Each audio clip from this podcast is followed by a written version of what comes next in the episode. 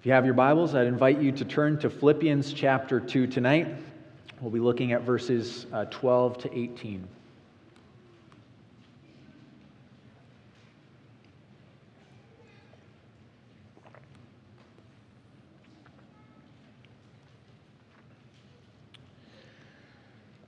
Philippians 2, starting at verse 12.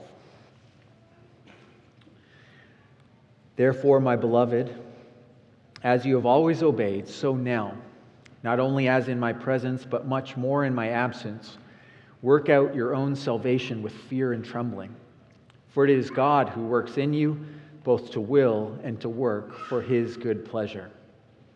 Do all things without grumbling or disputing, that you may be blameless and innocent, children of God without blemish in the midst of a crooked and twisted generation, among whom you shine as lights in the world holding fast to the word of life, so that in the day of Christ I may be proud that I did not run in vain or labor in vain.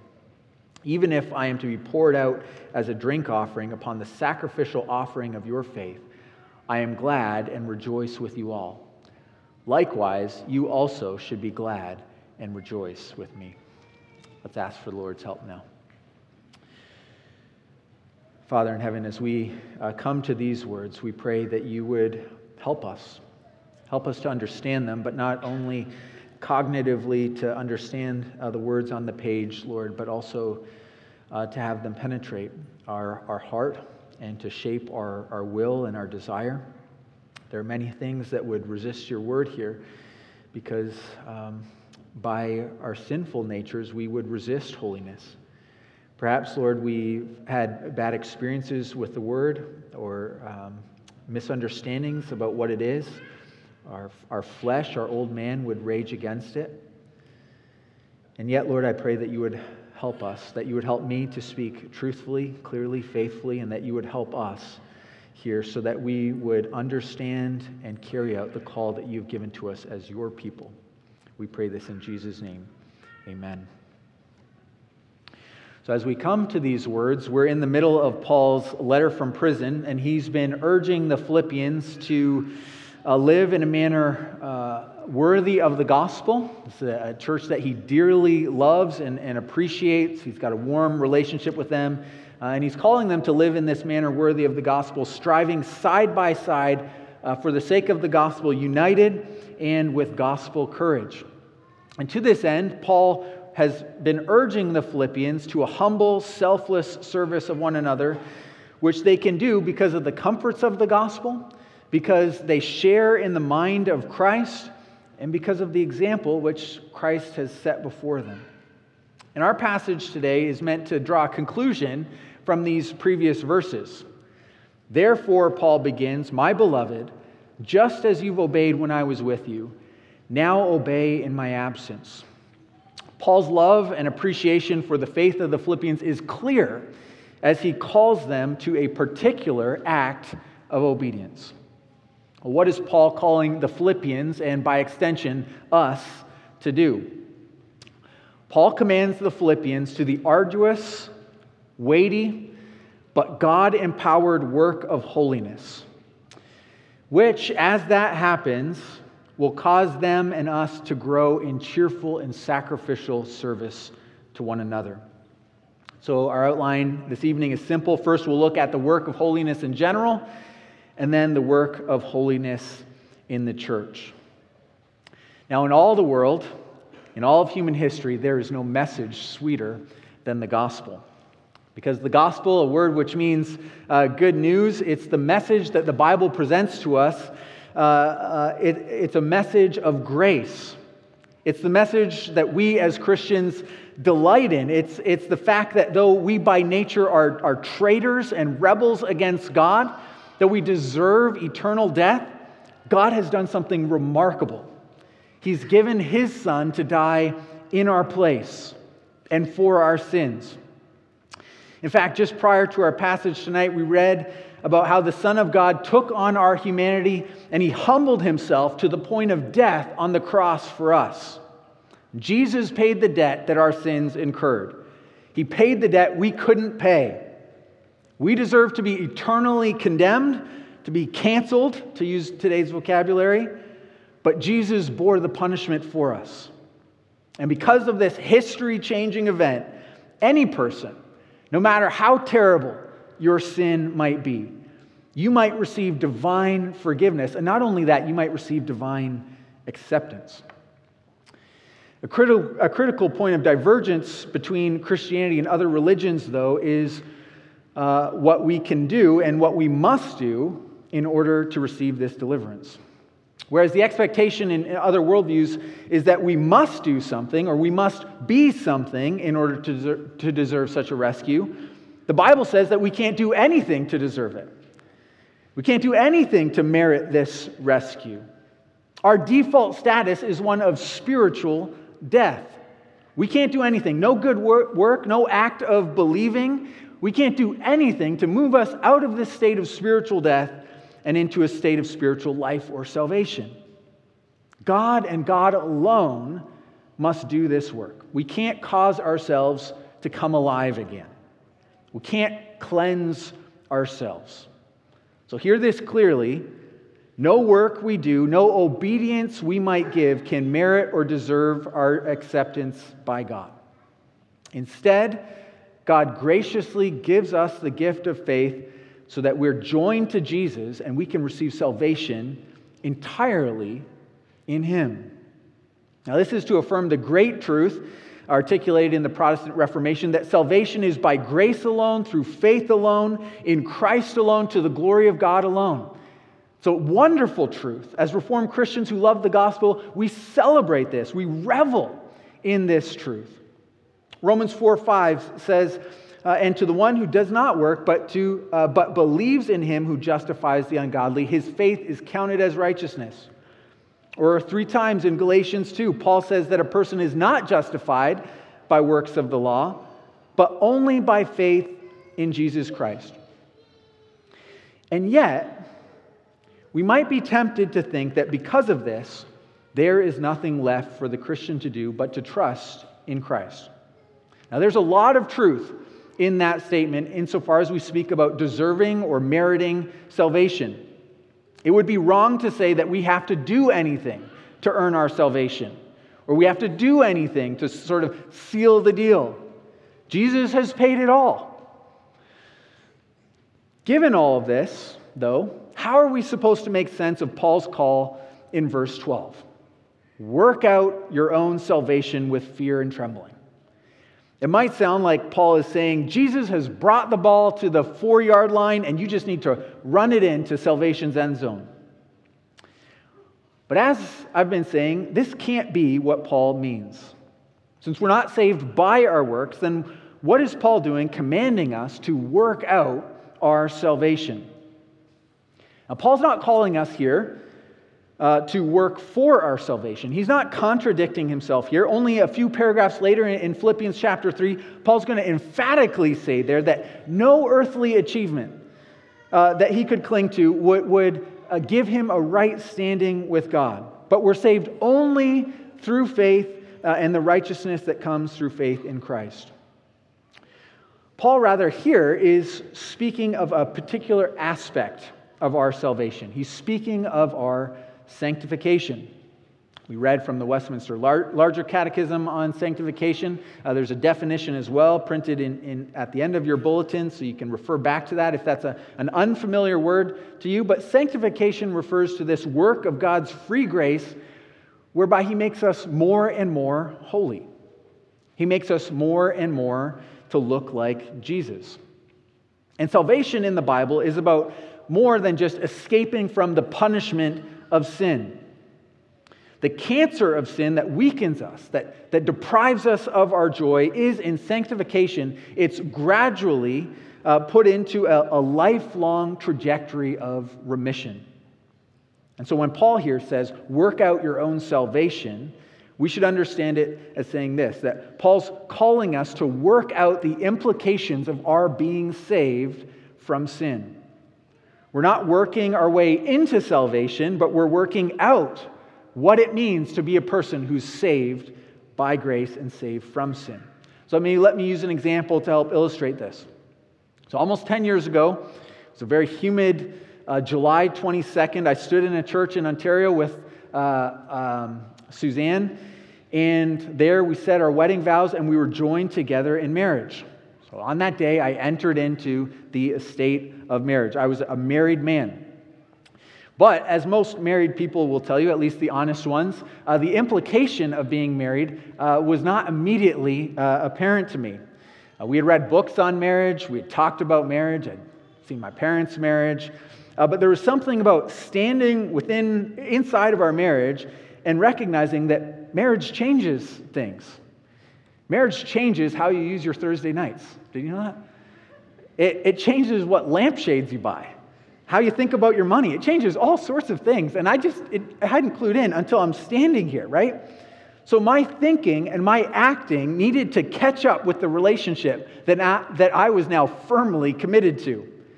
I needed to work at thinking and acting like a married man. Well, in a similar way, Paul is saying to the Philippians, and he's saying to those of us here who are Christians tonight, he's saying, work out the implications of being a saved person. Work out the implications of being a person who is, who is married to Jesus. Now, how did Paul expect the Philippians, how did he expect us to do that? Maybe some of you, like me, we want a checklist, right? Just tell me what I'm supposed to do. But Paul doesn't give us that, likely because the specifics are going to vary from situation to situation, person to person. But what Paul does do is he gives us four principles that should guide our pursuit of holiness. And so I want to take a look at those four principles with you. The first principle holiness takes work.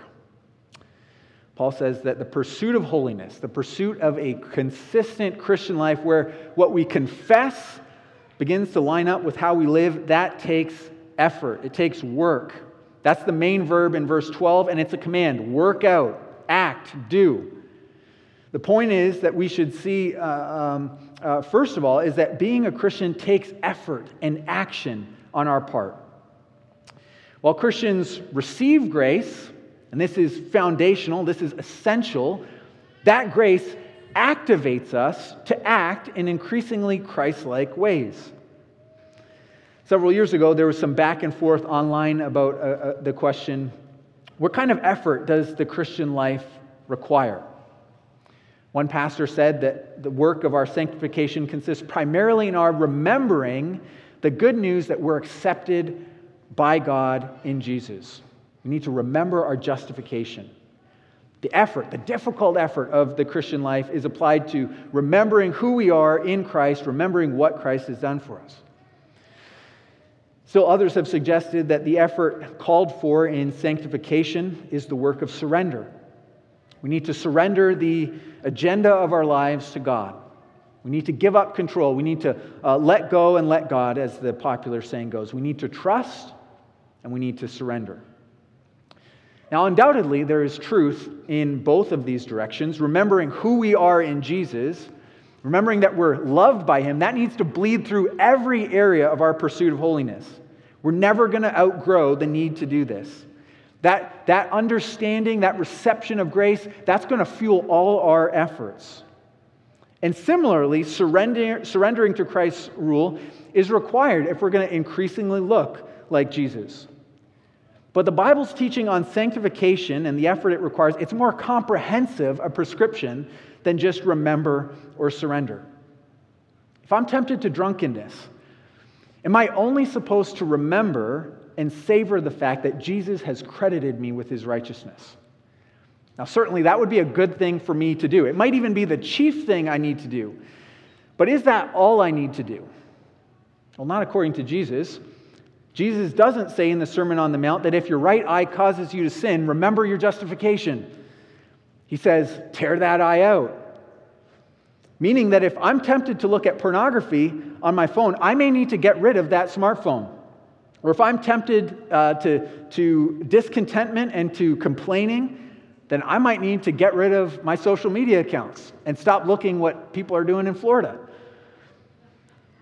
El- elsewhere in the Bible, we see in the pursuit of holiness that we're, caused, we're called to uh, be active, to do things. We're called to put to death the deeds of the flesh. We're called to put on the virtues of Christ. We're called to strive to enter, the narrow, uh, by, the, enter by the narrow door. Uh, in 2 Peter, Peter tells us to make every effort to add uh, this catalog of virtues to our faith. We're to put off our old self, we're to put on the new self, which is a, a conscious exchanging of, of habits, old sinful habits, with new holy habits. We're called to press on toward the prize, Philippians 3, and to imitate godly examples uh, that are around us. We're called to practice what uh, we, the example that we see in the apostles in Scripture. Here's how Kevin DeYoung, in his book, The Hole in Our Holiness, sums it up. He says, When it comes to growth in godliness, trusting does not put an end to trying. Yes, we're called to remember and to surrender, but we're also called to work by studying our Bibles, which is not always easy, by praying for God to make us holy by pursuing relationships that will help us in our pursuit of godliness. To come up with a plan what do I need to do on Saturday night so I can get to church on Sunday morning? By taking steps to flee sin, by coming up with plans for doing good. We're called to remember and rest in our justification, but we're also called to press on and to know more of Christ's transforming power at work in us. Sanctification, holiness, godliness the working out of the implications of our salvation, it takes effort. Second principle we must understand that our sanctification is a personal matter. Now, by that, I don't mean that our sanctification is a private matter, that it's something else that no one else can speak to. I mean, Paul is speaking to this topic in the lives of the Philippians here. Other people can uh, speak to your growth in godliness, support it. They can have an interest in it. So I'm not saying that this is a, uh, it's not private. Uh, I'm not saying that it's a private thing, but it's a personal thing. It's a personal thing in that you have a personal responsibility to pursue it. Paul could not pursue sanctification on behalf of the Philippians. Now, just as the Philippians had demonstrated obedience before when Paul was with them, he says now that they should work out their own salvation your mom and your dad are not ultimately responsible for your holiness. Your pastors, your elders, your friends, your spouse cannot work out your salvation. They can help, they can support it, they can smack you upside the head when you need that, they can cheer you on, but they can't bring holiness to completion in you. We don't move toward holiness like sort of sticks in a stream being uh, swept along, but it takes a concerted personal effort to use the tools of holiness that God has given to us. We need to take a personal responsibility to pursue holiness and to commit ourselves to it. So, have you done that? Are you committed to your own personal holiness? When it comes to our sanctification, our own personal holiness, the Philippians had a personal responsibility to pursue it, just as you and I do. We need to make a personal effort. Principle number three we see from this text that our sanctification should be pursued with fear and trembling. This isn't to say that Christians should be uh, fearful and doubting about whether they're saved or even whether we'll be sanctified. We're not supposed to go around like the fretful politician uh, on election night waiting to see whether we've actually won the vote. Paul's already told us in this letter the unshakable confidence that he has for the Philippians. In Philippians, in Philippians uh, 1, verse 6, he says, And I'm sure of this, that he who began a good work in you will bring it to completion at the day of Jesus Christ. And, and while there are genuine Christians who are sometimes assailed by doubts, we're not called to exist in a state of insecurity. Instead, Paul is saying that the pursuit of holiness here is a very serious work. We need to give a diligent attention to it. J.C. Ryle, in his excellent book entitled Holiness, a book that I would recommend to any young uh, man or, or woman here, to anyone actually, has an entire chapter in which he unpacks why the pursuit of holiness is such a serious and important matter. He says that while holiness doesn't save us, it's commanded of us in 1 Thessalonians 4. It's the purpose for which Christ gave himself up for us that he might sanctify us, Ephesians 5. It's the evidence of our love for Christ, because if we love Christ, we'll keep his commandments. John 14, verse 15. Striving for holy obedience brings comfort, it brings assurance to the life to the, to, uh, the Christian, as we see in 1 John 2. Holiness is also our preparation for heaven, as Hebrews 12 14 tells us that we're to strive for holiness without which no one will see the Lord. Our holiness does not and cannot save us. But I wonder do you have a category still for holiness being important? How seriously, might I ask you, do you take the pursuit of your own holiness? I'm not asking, are you perfect? The Bible does not have a category for you uh, being perfect yet. What I'm asking is this pursuit of holiness a great and a weighty thing in your life? How seriously do you take growing in truthfulness and growing in upbuilding speech in your relationships? How seriously do you take holiness in how you use your time at work or how you use your body? Since God cares deeply for our holiness, Jesus died to make us holy. We, gotta, we need to come to this task with a, a great earnestness and a sense of its gravity. God commanded us that we should be holy since the one who called us is holy. We've been ransomed by the blood of Jesus to give our lives as an offering pleasing to the Lord. Perhaps I could get at the matter this way. Maybe it's helpful, maybe it's not. But if you truly believed your holiness was a matter of life and death, like actual life and death, if you didn't uh, grow in holiness uh, quickly, you would, you would die by the end of this week. Are there things that you would, you would plan about your week differently if you were truly gripped by, by how weighty holiness is? Are there things that you would not do and things that you would make sure to do because you recognize that this is a serious thing, the pursuit of holiness? We need to be serious about holiness. So we see that sanctification requires effort, it requires personal responsibility. It's a serious business. And now maybe you're here and you're thinking, okay, let's get to work. I'm ready to do this. Or maybe you're thinking, okay, this seems uh, completely overwhelming uh, and, and it's, I'm not sure what the point is. It's just too much. We can either assume too much responsibility or we can assume too little ability. And this is where our fourth principle comes in. We can and should work out our salvation because it's God who works in you, both to will and to work for his good pleasure. Well, we're responsible actors in our sanctification. Unlike our justification, we don't sanctify ourselves. Sanctification is as much a work of God as being born again. Our regeneration, it's as much a work of God as being counted righteous by God. We can't make ourselves holy apart from God. But God, working through us as thinking and, and acting beings, He makes us holy. Now, this is an important truth to understand. Who's at work in our sanctification? Am I working in sanctification or, or is God? Which is it?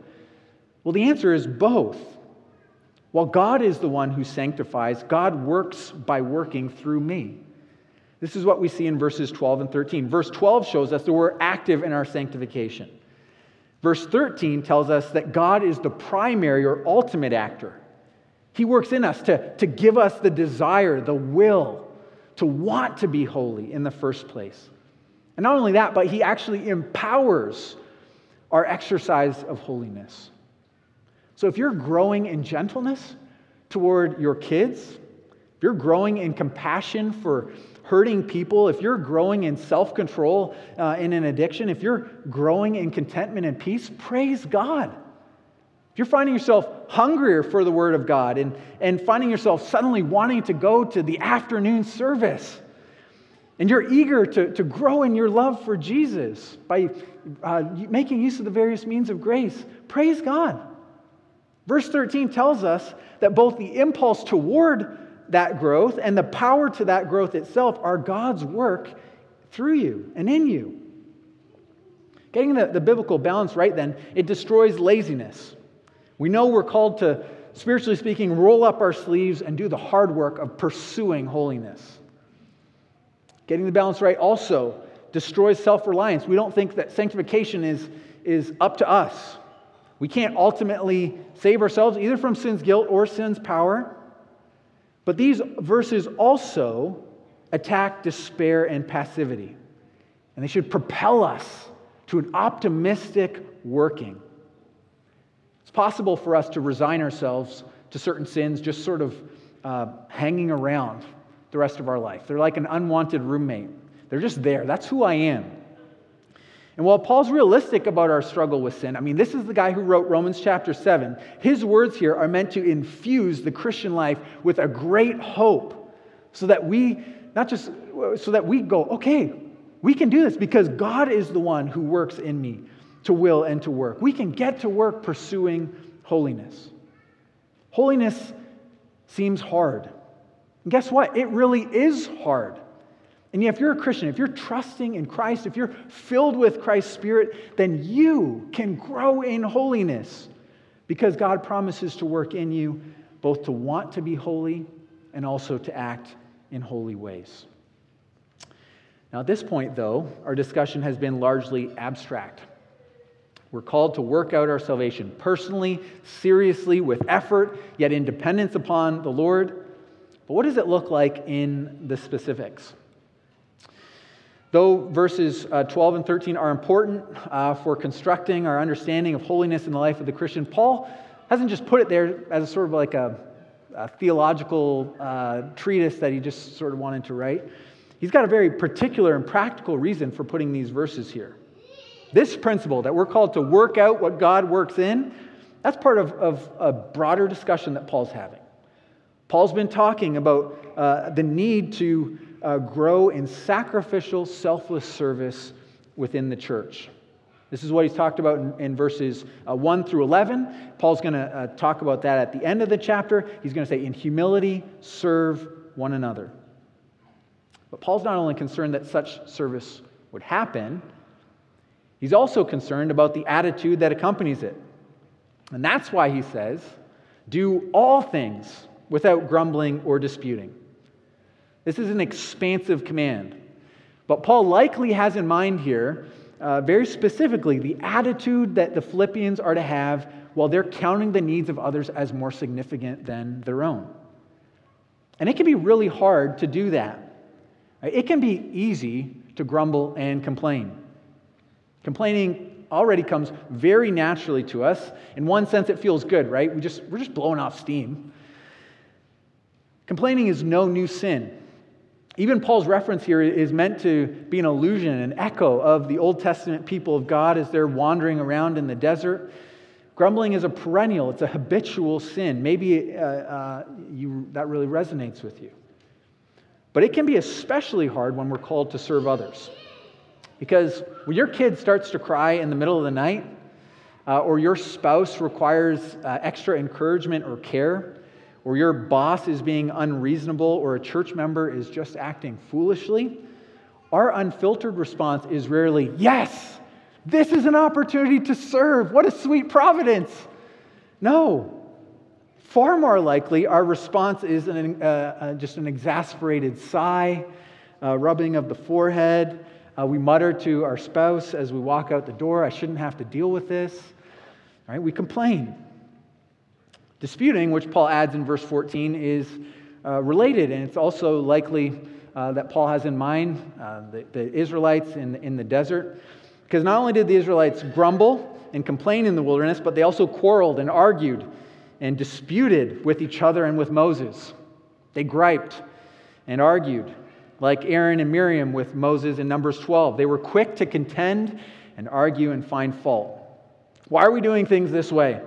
Why can't we do it differently? Uh, it would be so much better if you just, or why can't we sing the songs that I want uh, to sing? Right, there's a way, that, of course, that these questions can uh, be appropriately asked, can be asked in a helpful way.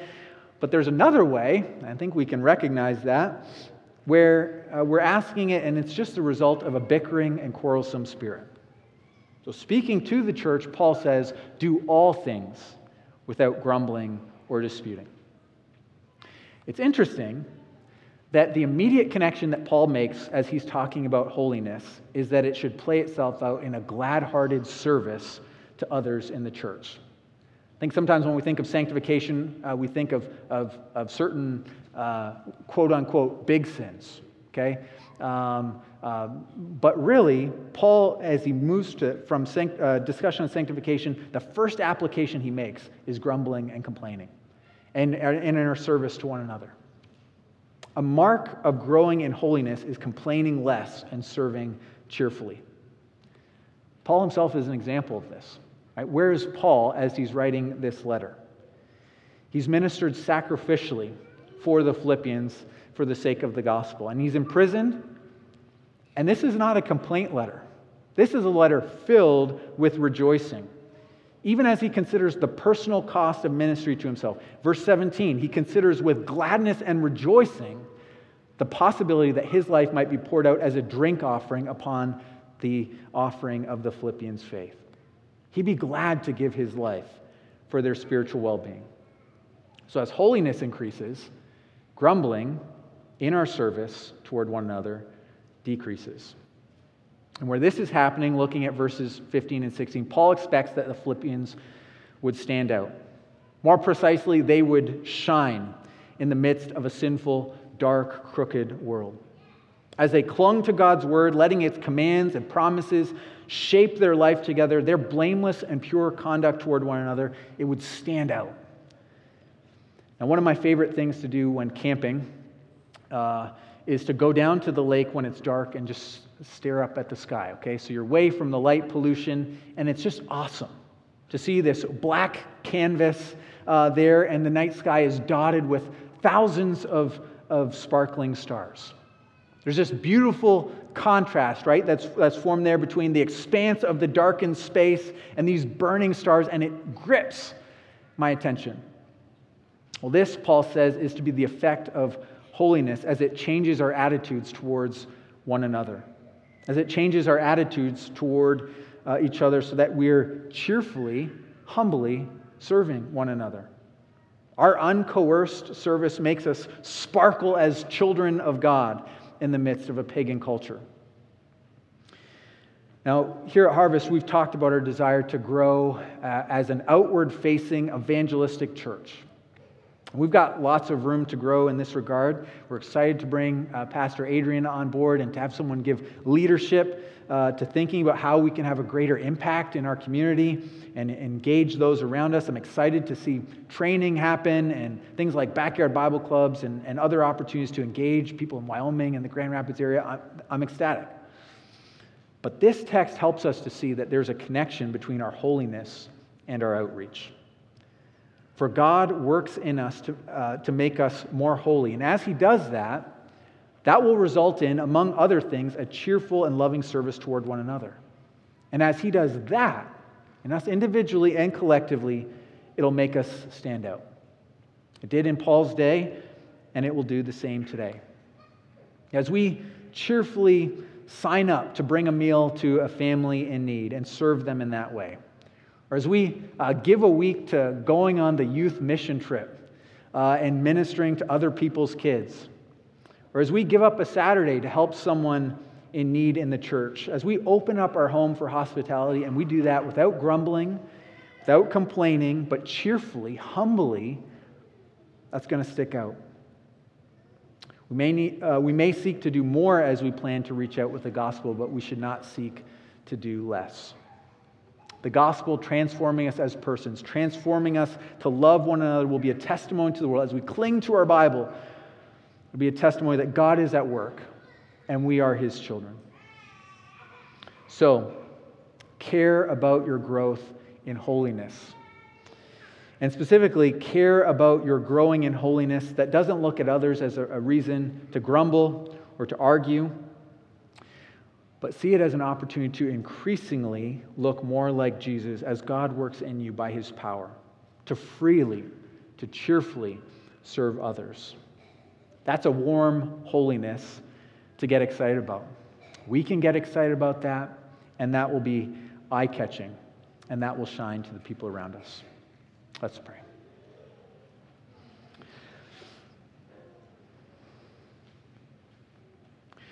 Father, as we think about this idea of sanctification, growth in holiness, of godliness. Maybe we are tempted to think of things that are dry and dusty and cold and aloof. But that's not what we see in, in these passages. That as Paul moves from his discussion on working out our salvation, of growing in holiness and godliness, he would immediately move toward a warm, loving, serving attitude toward the people around us. And so, God, we, as, as you've already set your people apart for holiness, we pray that you would bring holiness to completion in us. Oh, God, make the people of Harvest Church holy. Make us holy. Might seem difficult, it might seem like a stretch for, for some of us uh, tonight, but may we be encouraged by this promise that it is you who works in us both to will and to work for your good pleasure. And we might, may we pursue holiness because we desire to please you. And we desire to stand out so that people would see the life of Christ at work in our community. So please make us holy. We ask that you would do this work by your Holy Spirit. And it's in Jesus' name we pray. Amen. Would you please stand with me as we sing our closing song, Grace Unmeasured?